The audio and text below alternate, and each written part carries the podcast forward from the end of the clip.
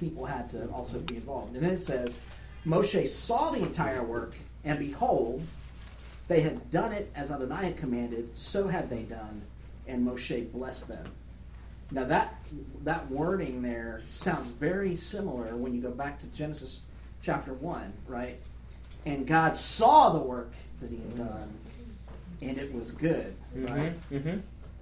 You know, and, in, and with respect to Shabbat, and He blessed it, right? Mm-hmm. Right. But Yeah. so you have here this creation of the tabernacle, which Chazal are basically saying the creation of the tab- tabernacle was almost like an extension of the creation of Amen. Every- of, of everything. Yeah. And so you have this language that sort of parallels the same type of language that Hashem used when he would step back and look upon all the work that we've done, and it was good. And that's exactly what Moshe It's very does here cool. at the end. I like that. I mean, isn't it great that Hashem invites us to His work? We get to join Him in His work. Laura, you've been very patient. Thank you. Thank you. Um, this, I don't, I can't find my Torah here, but towards, I think, the end, where it talks about the assembly of all the, the parts and the pieces and all this, and we know the construction of the tabernacle is you have the courtyard on the outside where all the people go, hmm and you have the holy place where the priests go every day to do the menorah and the, the bread and everything. Then you have the holy holies, which the holy, the high priest only goes once a year, right? Now the holy of holies has the ark, like the most sacred things. But what I really think is neat, as I picked up this this year, as were reading last night, um, the altar outside where people bring their sacrifices, like all the people of Israel come, and that's how they commune with God. Is you bring your sacrifice. You're never going to see, as we said before, you're never going to see the ark. You're never going to see the cherubim. You're never going to see the menorah again. But so in a sense, like you don't really get to be part of the holy of holies, you know. hmm But how the Torah, how God describes it here is He says the altar, the outside altar, where people bring their sacrifice, where people touch, that shall be holy of holies. hmm Only Yeah. holy things can touch it. Yeah, I mean, I, I just think that was really neat that He's like bringing an extension of the holiest part inside Mhm. and claiming that, which is you know, gold, pure gold, everything's pure gold, but on the outside it's they'll call it copper, which is an inferior metal in many ways, and um, it's dirty and it's for the common people. But even that gets called holy of holies because Hashem set it up where we can communicate. So I think that's pretty cool. Very cool. I like that. He's bringing it to us. Yeah. so to speak. Because that's the thing is, it's like uh, you read through this passage, and it's very easy. I don't know if I know that we have a couple of people here who've been to Versailles, uh, which is a really amazing palace in, in, in France. And you walk in, and, and it's like it's almost laughable at times. You think to yourself, "There's no way all of this is really made out of gold," because it's just like I mean, just walls of gold. And the whole idea, though, of that time period is you would you would intentionally go way over the top because you wanted to create that sense of awe, that sense of like majesty that came with it. It wasn't just that you had to have um, something that looked impressive. It was that it wanted to look impressive and really just kind of shock you to make you realize just how impressive a person you are entering their presence. So if we think about this whole idea, Hashem is all about meeting with us, but he's also about creating a right sense of awe here in this passage. So you read through this stuff, and it's like the amount of silver and gold. We got to that one thing, and it's like thousands and thousands and thousands of shekels for all this stuff. And it's like all of that is to get that idea, that awe.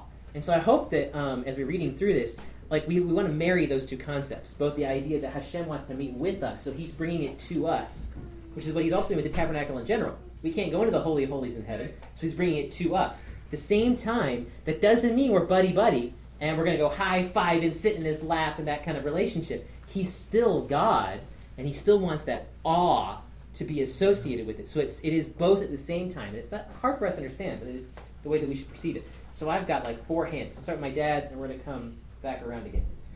You know, I don't, I don't want to detract from the shot this passage because I think knowing that we were there and we will be there in the building of a physical tabernacle, Amen. physical temple, Mhm. uh, can be understated. But Absolutely. I, I do love the midrash of, of all these things as well, and how they point to not only to that time, but also to our very essence in this in this uh, creation. And Betzalel is another another really cool thing about his name. By the way, Betzalel, if you if you frequent Jerusalem, Bezalel's the heart of the city. I mean, everybody's a reference off. Well, it's off. Uh, it's either off King George or it's off Bezalel. You know, it's like it's like a it's a reference point. It's a geographic reference. It's a street name in, in, street in downtown name. Jerusalem. So, but hey, Bezalel is it also has a root of, of cell, which is a shadow. Right. And and in our human uh, Platonic, not in a Platonic way, but uh, Platoistic, Neoplatonistic way of looking at the way the world exists, we think shadows are inferior. Hmm. Instead of recognizing that shadows are actually a representation of the, the true nature of something. The shadow man. So so Moshe goes up on the mountain and he sees this temple, this tabernacle in the heavenlies. And God says, Go down and make me one like this. And so he comes down, and this is the description that we see. And we understand that when we get to the end, and I don't want to get ahead, but we get to the end of this passage, and the whole thing, it shows that it works. It's a portal. It is a portal for the Almighty Infinite One to be in time and space in ways we cannot even begin to comprehend because we can't imagine how it is not to be in time and space. And it works, but it's worthless for us That's right. because we can't, although He can be there, we can't be there. Right. And if it's supposed One to be a place to other. meet, we got to have a way that we can be there too. And the entire first part of Leviticus is to make that point. And unfortunately, both Judaism and Christianity has so perverted the non the, the idea of the offerings, and I and I, even Orthodox Judaism has an incorrect view of it because it's all about this end of this book, Exodus. That's the purpose of the offering, so that we can go there where He is. But Zell is a perfect copy. It's a perfect Mm. representation. My favorite sage who writes in the Midrash writes in Colossians. He says, See that no one takes you captive by philosophy and empty deceit, according to human tradition. This, I think he's pointing his finger directly at Plato. According to the elementary spirits, which it, elementary spirit, spirits in the Greek behind that actually means earth, wind, and fire.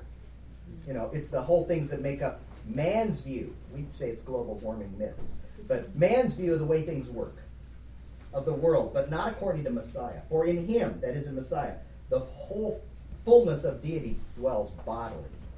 Now we've got cell, shadow, the shadow, a perfect representation, the shape, the outline.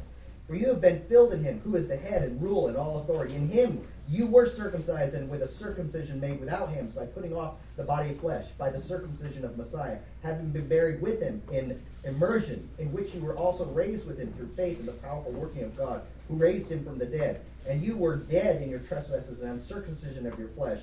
God made alive together with him, having forgiven us all our trespasses, having canceled the debt of the record of debt that stood against us with legal demands. This he set aside. He disarmed rulers. Therefore, let, and this is my point, therefore let no one pass judgment on you in question to food or drink with regard to a festival, a new moon, or a Sabbath. These are a shadow.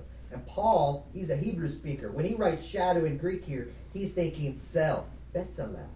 He's thinking cell, the perfect representation, the outline that the only way that you as a human being are going to see what's invisible is hmm. through this shadow. So the only way that we can see the dwelling place in the heavenly, heavenlies is for us to build a tabernacle. The only way that we can see the invisible God is to see him in human representation, in Messiah himself. Is the only way that we can see him. The only way that he can be approached.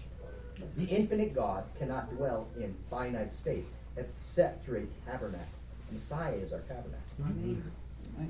Yeah, it's interesting you mentioned the uh, the cha- end of chap the end of our parasha. We get a little uh, repeat um, at the end of the book. If you flip, uh, if your book has those extra chapters, um, you get to the very end, or towards the very end of Revelation. It says in chapter fifteen. Um, it says we've gone through a whole lot of judgments, a lot of a lot of things. Interestingly enough, we have the, the start of chapter fifteen is the song of Moshe and the Lamb. They sing a new song. Um, and then they, they it says the follow after these things I looked, and the temple of the tent of witness in heaven was opened. Out of the temple came the seven angels, having the seven plagues, dressed in pure bright linen and wearing wide gold sashes around their chests. That sounds vaguely familiar. Um, then one of the four living creatures gave the seven angels seven golden bowls full of the wrath of God, who lives forever and ever. And the temple was filled with smoke from the glory of God and from his power. No one was able to enter the temple until the seven angels' seven plagues were finished. So you think about like this um, when Hashem comes down in the end of Exodus to dwell in the Mishkan in the tabernacle. It's it's it should really make you go whoa. Like this is not like I feel like sometimes people almost look at it like you know it's like you know smoke coming through like you know like a rock concert kind of thing and you know Moshe can't see so we can't go inside. It's like that's not it at all. We have the very awesome and holy presence of God dwelling in the tabernacle and when he is there in fullness as we see at the end of Revelation when he is unleashing his full wrath on the wicked No one comes. no one goes in. So let's see. I know you've got you, but I've also got Pete. You done? Ben had a question. Oh yes. Go ahead. You said you were talking. You were talking about a plumber before. About what? A plumber. What Oh. plumber? He's trying to figure out. Yeah, Well- that's a lot. Betzalel's not really a plumber. He's actually quite an amazing um, artist, sculptor, n- Woodworker. cro- knitter. He was Leonardo da Vinci before there was a Leonardo da Vinci. Yeah. He had My- my point he couldn't was- be a plumber, right? My point was that he probably wasn't a plumber when God called. But if He God, was probably doing this kind of work already. but if God gives you the ability to be a plumber, then doing a good job as a plumber is doing the work of God. Because I think that's what, I think that's what Bezalel did. He He did what God wasn't allowed a him to do. plumber. He was doing what, was it you that said, whatever, whatever you're meant to do, or do you? Well, sort of, I guess that would be you, right? Right, the same thing, I mean, to, to, to do what God has enabled you to do, do it as unto him. Right. And, you know, we're gonna be building another one, maybe you're the guy. Maybe you're the guy. Yes, sir. All right, so I am picking up uh, at the beginning of Parshat Pekudei, um, Okay, there we go. Keep it moving. which is 38, verse 21. So it starts out, um, Ele Pekudei HaMishkan, Mishkan HaEdut, Asher, etc., etc. Okay, so these are the accountings, or I think ArtScroll uses the word reckonings, but these are the accountings of the Mishkan, right? And saith the accountant. well, so you know, me being a finance guy, you know, um, I always take note of, of that t- type of language. But we know elsewhere in the Torah that when there's accounting of something, it's important Mm-hmm. right? There's significance. There's deep significance to it. And so, what are we? What, what are we taking accounting of? Right? What are we? What are we reckoning here, as it were? Uh, we're we're tallying up the offerings of you know the silver, the gold, the copper, all these things that were that were contributed. Right? We're taking a, a, a tally. We're accounting for it. Um, so there's a there's a beautiful midrash that talks about you know when if you if you take the rich man right if the rich man sits back and he counts up all of his money and his investments and you know his what you know all of his wherewithal right you can it's it's possible to become prideful in that. Look at all of the stuff that i have right look at all of the wealth i have look at all of Mhm. this or that right it doesn't necessarily have to be money right so of sounds like Haman. You know, we- I got invited to this party. I have this many sons, and so on and so forth. Right. So when we when we are when we are counting things up, it's connected to this this idea that you know there's what's the you know there's got to be a motivation here. What are we? Why are you counting? Right. What are you can you know? And um, what's interesting is in this midrash, and it sort of um, dovetails onto what um, Pete said earlier, where there's this idea that you know you bring your prayers to the Zadik, and the Zadik can construct something, you know, right? Well, similar concept. The offerings, the silver, the gold, and things that were brought, represent the good works of the people Hmm, okay. right? The mitzvot, as it were, right? Um, but if we sit around and we tally up all of our good works, then we run the risk of potentially, you know, why are you doing that? Hmm.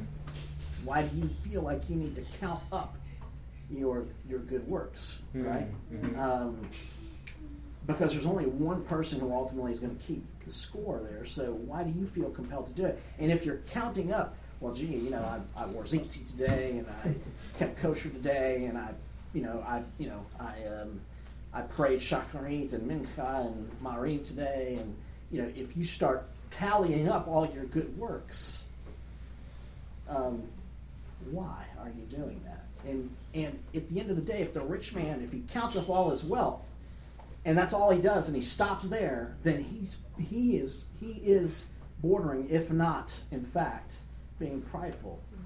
Unless he tallies it all up, and at the end says, I mean, there's a phrase I can't remember how it goes in Hebrew, but you tally it all up, and then you say, "But there's nothing but Him." Ooh, that's cool. Amen. Okay. In other words, all of the stuff that we have, okay, yeah, we have it, but we still have nothing oh, but Amen. Him, mm-hmm. right? So there's a hint here in this first verse, because if you add up the characters of verse one of Parshat Pekudei, the accountings, there's 61 characters. Of course there are. Rav Ginsburgh says, you know, he is part of this midrash. He says, well, 61 is the gematria of the Hebrew word ain, which means mm. nothing, without, right? And gematria, of course, being the numerical values for each letter. Correct. Kind of like in our in English, should be like A is one, B is two, so on. Right. Except in Hebrew, really So, is. But it Right. so we have the we have the accountings of all this good works, but there's this hint in the Hebrew that it's still nothing. And what's interesting about the word ain is the word ain also is can be used in in, in Kabbalah. It's also used in reference to the Ein Sof, Right. Which is the end. one who is from nothing, right? He is. Where did he come from? Where did he get? You know, he's he's just he's um, he is just Infinite. Right. So the point. So the te- the teaching is, yes, we bring our good works. We have to have good works. You can't build the tabernacle if you don't have good works. But if we count our good works without acknowledging that we are nothing, right? If I say, well, look at you know, I, I helped two old ladies across the street this week. Okay, well that's great, but how many old ladies did I pass up hmm. because I was too wrapped up in my own world, or you know I was running late to my business meeting, or whatever the case was? How many mitzvot did I could I have done that I didn't do? Right. So if you start counting your mitzvot, that you know that that cuts both ways, right? Because you can also count the ones you should have done that you didn't do Hmm. right? So if we're going to count the good works, then we have to conclude after we do that, we have nothing but Him, Mhm. right? And the word "ain" you can you can you can rearrange those same letters, right? So the gematria is the same. Ani, I am nothing. I have nothing without Hashem. Mhm. So it's a really really neat Cool. really neat idea. And it's also going back to the parallel of this is Messiah returning, right? What is he doing? He's taking account of the good works of his people. Mm-hmm. And we see that also in the apostolic scriptures, Absolutely. right? You know, the church would call that the judgment seat of Christ or something like Mhm, that, right? mhm. But it's the idea of when he assembles his people, he will he will take account of the gold and the silver, right? These good Mhm. works. Wood, hay, and. But it, but for us to do that, if we do that without acknowledging that we have nothing without him, then we are Amen. borderline being Mhm. proudful. Amen. Good point. Very good point. I like that. Josh, I was just gonna say that, that, well, that's in the apostolic scriptures, that's what Paul said, you know, cause he said, I was a rabbi of rabbis, I was a Pharisee, I was this and that, and I counted all dumb, knowing Messiah, sure. Hmm. So, it's all about him. Mm-hmm. And Ye- Yeshua talks about this, I was listening to some of the First Fruits of Zion, and how, as, as the Christian church wants to say, well, Yeshua broke the Sabbath, right? Obviously, a lot of people go say, well, I took care of the Sabbath. I took, I didn't do any of the thirty-nine prohibited things. But as we know, Yeshua mixed mud with saliva. and smeared on the face. Well, doesn't no, I. I don't think it's No, he's no, no, no, he's not. No, no, that's Yeah. what I'm getting, which is the appearance, as he said in Deuteronomy, watch how you, don't just judge on appearance, Mm. okay? But what was he doing? He wasn't violating, he did what was greater. You I know? would say it a little differently. I would say he did violate the the Shabbat, Tradition. but the but the point of it is that even the alleviation of human suffering in life trumps Shabbat. Mm-hmm. And that, right, it's, and which I was trying to connect Yeah. from what you're saying is not necessarily marking of what you're doing, because sometimes we might be like, ooh, I kept kosher, but yet we might not be treating somebody a certain way. Right. Or we might not be saying, hey, next time I get in an incident, how am I going to react to that? And those are the greater things. Right, and, You and know, it's like, and, so- and as, as Yeshua says to the to the Prushim, to the Pharisees, he says, "You do all these small things, um, but you've forgotten the big things. Not that you should stop doing the small things. Right. Right, right, Right. which, which goes back to, but- I think that what's Deuteronomy sixteen thirteen, if I'm not mistaken, is don't judge just on what you see. See what's the depth behind it. Hmm. You know, you could say, Straight in that. I, I mean, uh, I've, I've been over a cousin's house who I haven't seen in years. And I wanted to be a good example, and his wife just had a baby, and I've eaten unclean animals, not to hurt him. You know, that was me, you know, I, so what was greater at that point? You know, It's like, I think I think we're well. I think the unfortunate thing is that we live in a world where we have to ask a lot of hard questions, and we have to, have to work through the answers, and uh, it's difficult sometimes to know what those answers are. And I think that there is a certain degree of grace in trying to discern from the scriptures how to balance a lot of things that sometimes don't really seem to line up too well. It's sort of like building the tabernacle on Shabbat. Because if you look at it, building a tabernacle is a good thing. But then don't do it on Shabbat. So it's like, so figuring out these things is part of the journey of Right. life that we have. Um, we have a lot of resources to help us figure these things out. And there are other ways that we can be kind and still be obedient. Yeah, absolutely. Things we need to think about. And I think that's one thing. I think if we think about this particular portion, um, it's kind of cool that Hashem's like holy work, so to speak, here is about like a certain degree of creativity.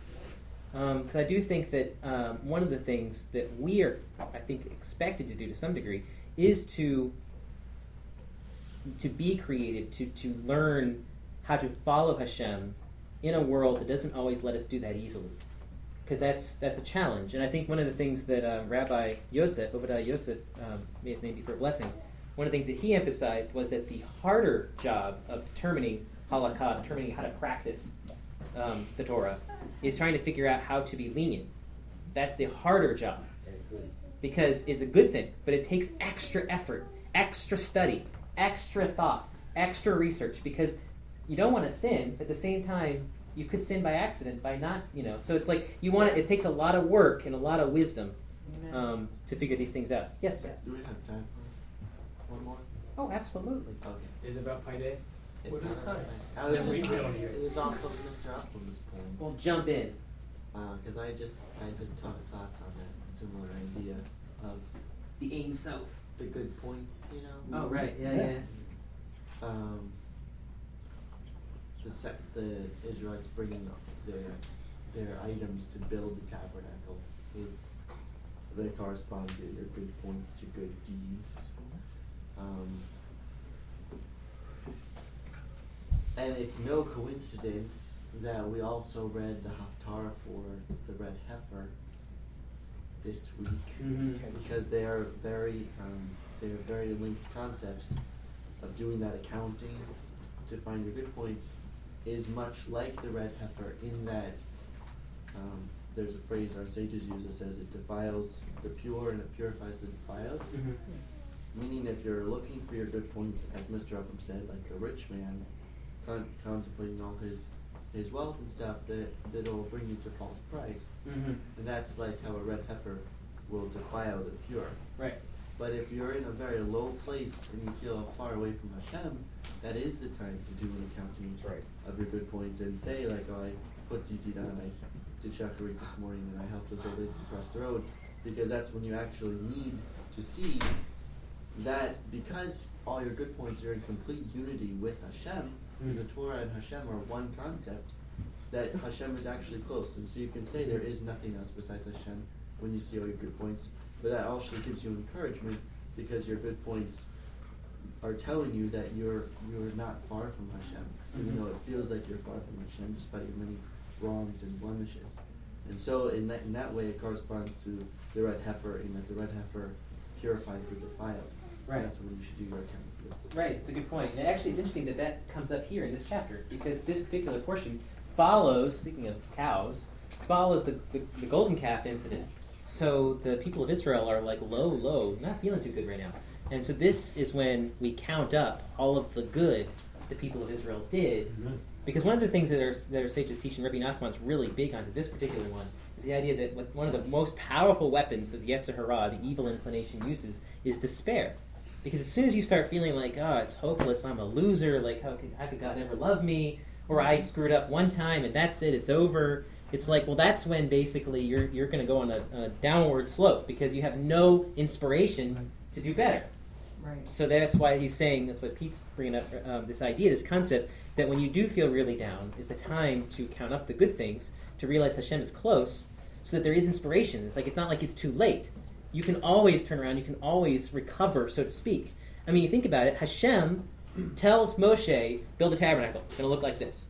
Then we have this disastrous golden calf incident, where God tells, basically tells Moshe, yeah, I'm really not going to go with you anymore. I'm gonna wipe them out. Well, he's going to say that he does that first. Then we get like a half step off of that. So we're actually getting better. And Hashem's like, yeah, I, I can't go with them. I, they, they're a mess. And I'm paraphrasing here. They're a mess. And unfortunately, at some point, they're going to they're going to mess up again. And I'm just going to have to wipe them out. And Moshe goes, hey, look, if you're not if you're not going to go with us, we're, we don't want to go. And it's so cool that the end of this chapter, after all of that, when they have recovered, when they have made teshuva, when they have given of themselves, at the end, how does the chapter end? How does the book end? It ends, Hashem comes and dwells with them, he's literally with them, and then the next section is that he was with them and they would only travel when he moved. So we get that assurance at the end of this book that Hashem went with them. And they only went when he went. And that is so cool. And that's so exciting because, I mean, uh, if you look at your own life, you can find those down points, those really, really bad ones. And you think to yourself, how can I ever recover from that? How can Hashem ever forgive me for that? How can I have a relationship with him again? But this book is about forgiveness and redemption. Not to get, like, not to put it aside as like it's easy and think, like, well, I'll repent tomorrow. But rather, it's like, you know, talking about Hillel, always repent the day before you die, which means do it now because you could die tomorrow. Um, is the idea then that, like, there's always time to recover. So, like, uh, so one of the things we're talking about counting, and we mentioned that um, the the Musar teachers, the ethics teachers, really big into taking an account of yourself at the end of each day, thinking through the things that you did, thinking through the good and the bad, trying to learn from it, um, kind of doing a summary and moving forward. Um, speaking of a summary, we are getting towards the end. Yes, sir. Go ahead. No, unfortunately not. Um, also on the, the special reading we had for the Maftir about the red heifer, um, well, that's unfortunate. Um, I thought it was interesting that in, in the midst of this Torah portion where it's so specific as to who's supposed to do what, and what exactly they're supposed to do with regard to building and everything, even with the red heifer, you know, Eliezer, Eliezer the Cohen's supposed to take the, the cow out, you know, to be slaughtered. But then it says someone Right. doesn't Yeah. matter who, but That's right. someone needs to kill this thing. That same someone has to gather the ashes and then put them in a sacred place. Or, or just someone. right. And I thought that was really interesting because it doesn't say specifically; it just says pick someone. and it, it, that just seemed like a really huge contrast between this Torah portion, Mm. where it's, and and really the rest of the Torah, where it's always said, okay, this Levite, this the Levites have to do this, or the, all the Israelites have to do this, or so specific in telling, you know, this people must do this, and then and this time it's just no, someone has to do it. It's kind of like a microcosm of you know free will for humanity. It's like just pick someone. It doesn't matter. Just someone has to do this. Somebody's got to step up. Yeah. Yes, sir. Just Just your point Somebody's on, gotta on on repentance, and that, and the two cows is awesome. I mean, Yeah, isn't that great? The, the golden calf and now the red, the red heifer, and the, the notion that what was, what, what made the change, and it's God's motivation for repentance. You know, and as the sages said, you know, that, that the entire, uh, that one hour in the world to come is, is worth more than the entire life of good works Hmm. in this life. And yet, repentance is worth more than the entire world to come. So it, it, it, it, it gives us the idea that repentance is, obviously results in actions that are different. Mhm. But it's not about the good works part of it, it's about re- reuniting with God. And, Mhm. and the idea that they had sinned in such a flagrant and blatant way that was like, almost like beyond comprehension. He just told you not to do this Right. and you did exactly the worst thing that you didn't pick up like halfway. You went all the way and did the worst possible thing. And in that moment of despair, he gave you an opportunity now to construct a tabernacle where he's going to come and dwell with you. That's just amazing. Absolutely, it really is, and um, I think it's cool as we're reading this portion. One of the things we get uh, mentions a couple of times. He talks about the uh, the engravings on the the stuff for the priest. This is engraving like a signet, and um, the two things that are engraved like a signet are the names of the tribes and the the holy uh, holy to Hashem, the crown and the crown. And if you know what a signet ring is, um, well, actually, we start off by saying you don't know what a signet ring, talk to this man because he actually has one. Um, uh, a signet ring is as how kings in times of old would, would demonstrate that it was theirs. They would have a seal or a, a, a crown or crest or something on their ring. They put it into the wax, and the wax would be on the envelope or the, the piece of mail or the, the or declaration or whatever, however old you're going here. And they would send it out, and when you see that, you would know A, it hasn't been opened because the seal hasn't been broken, and B, you would know whose it is. Well, I think it's really cool to me that the signet for Hashem is the names of the tribes. Mm. So, how does the world see him? How do they recognize his imprint? He's identified by his people. He's identified by his people, he's identified by the tribes, he's identified by those who are holy to Hashem. And I think that as we like, uh, as we're digging through this, and we're going to wrap up here, and I'm going to have Brock give a comment. Um, but I, I think that we uh, we need to remember that that we are we are God's presence as in, in a sense in this world, just like the tabernacle was, or similar to the tabernacle, not exactly the same, but it's similar. And it's like we have a responsibility then that we carry His name on us when we go places, when we do things, because if we represent Him poorly, then we not only make us look foolish, but we damage His name in this world. And uh, when we talk about the idea of um, if you pray through the Siddur, you see the section for forgiveness. It's in uh, one of the, um, the benedictions about uh, things you can do. One of the things he asks is that you ask for Hashem to rectify his name.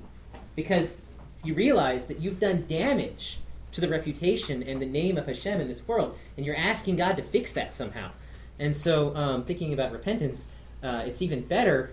It's, it's good to repent, but it's even better to hopefully be in a place we don't have to, because there is stuff we do that's that's harmful. We and at some level we can't fix it. It really is up to Hashem to have to fix it. Yes, sir. And I got you.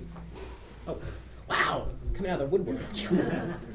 Go, bro. Um, just what you're talking about, the God's signet ring is the is the tribes of Israel. Uh, even the Haftorah, that's that's his whole point. It's like for the sake of my name, Right. will I redeem you? That's right. And Right. it's, it's Right. to redeem his signet ring, the tribes of Israel. His the way he you know signs his name is the reason he's going to redeem the world.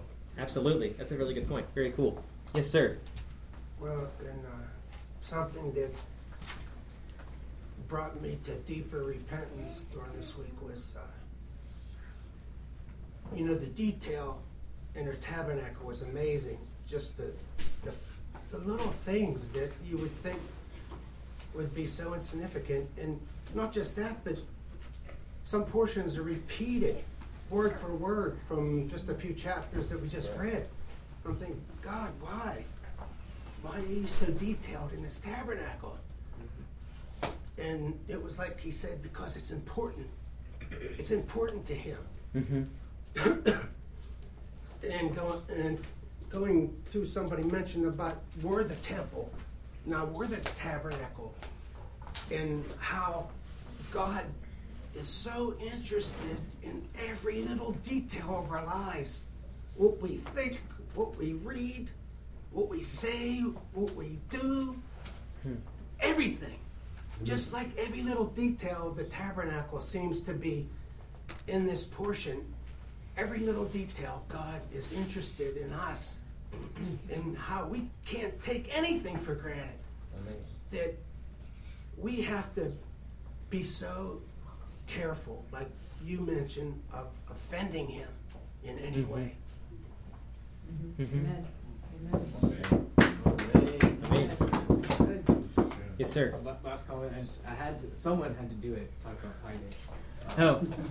But I think it's, it's pretty neat though, because the, the rich man, he can count all of his things, and it's still at, the- at the end of the day, it all boils down to there is only God. Just like the poor man, who, whatever he has, it all comes down to God, regardless of the circumference of a circle. If you always, it doesn't matter how large or how small it is, if you always divide it by the diameter, it's always an equal pi. And what does this Greek symbol pi look like? It looks like the letter chet. And what is the letter chet? It's the letter, it's, it's the number eight, right? What is the eighth word in the Torah? It's it's eretz, right? And what is eretz? It means earth. What is the earth? It's a, it's a spherical circle, just like just the shape comes down to it. And if you get the and, and the earth, right? It revolves around the sun. So we have a solar calendar, which today's date is three one four one five, which are the four the, the first five digits of pi, three point one four one five. Which, if you get the gematria, and I did check this out, is uh, is gadaya, which sounds very similar to the word Godiva, which is a chocolate. Therefore, we know from this this midrash that you have- should have chocolate with your pies. Today. And I think I think that goes back to your dad's teaching about how you have to be really careful with gematria. but thank you, sir. That was excellent. Speaking of which, sir, would you close us out in prayer? I'd be happy to. Vina Malkanu, uh, we just thank you for today. Thank you for allowing all of us to assemble um, together and to pray, to honor you, um, to bless each other, but most importantly, to bless you. And we pray that you would just um, be with each of us as we begin um, the coming week. Keep us healthy, keep us safe, guard our hearts, guard our minds, draw us close to you, to Messiah Yeshua, to the Torah of its votes, and to um, the love of Israel. And we give you all the praise. B'Shem Yeshua. Amen. Amen. Amen. Pray on Tuesday that Likud wins.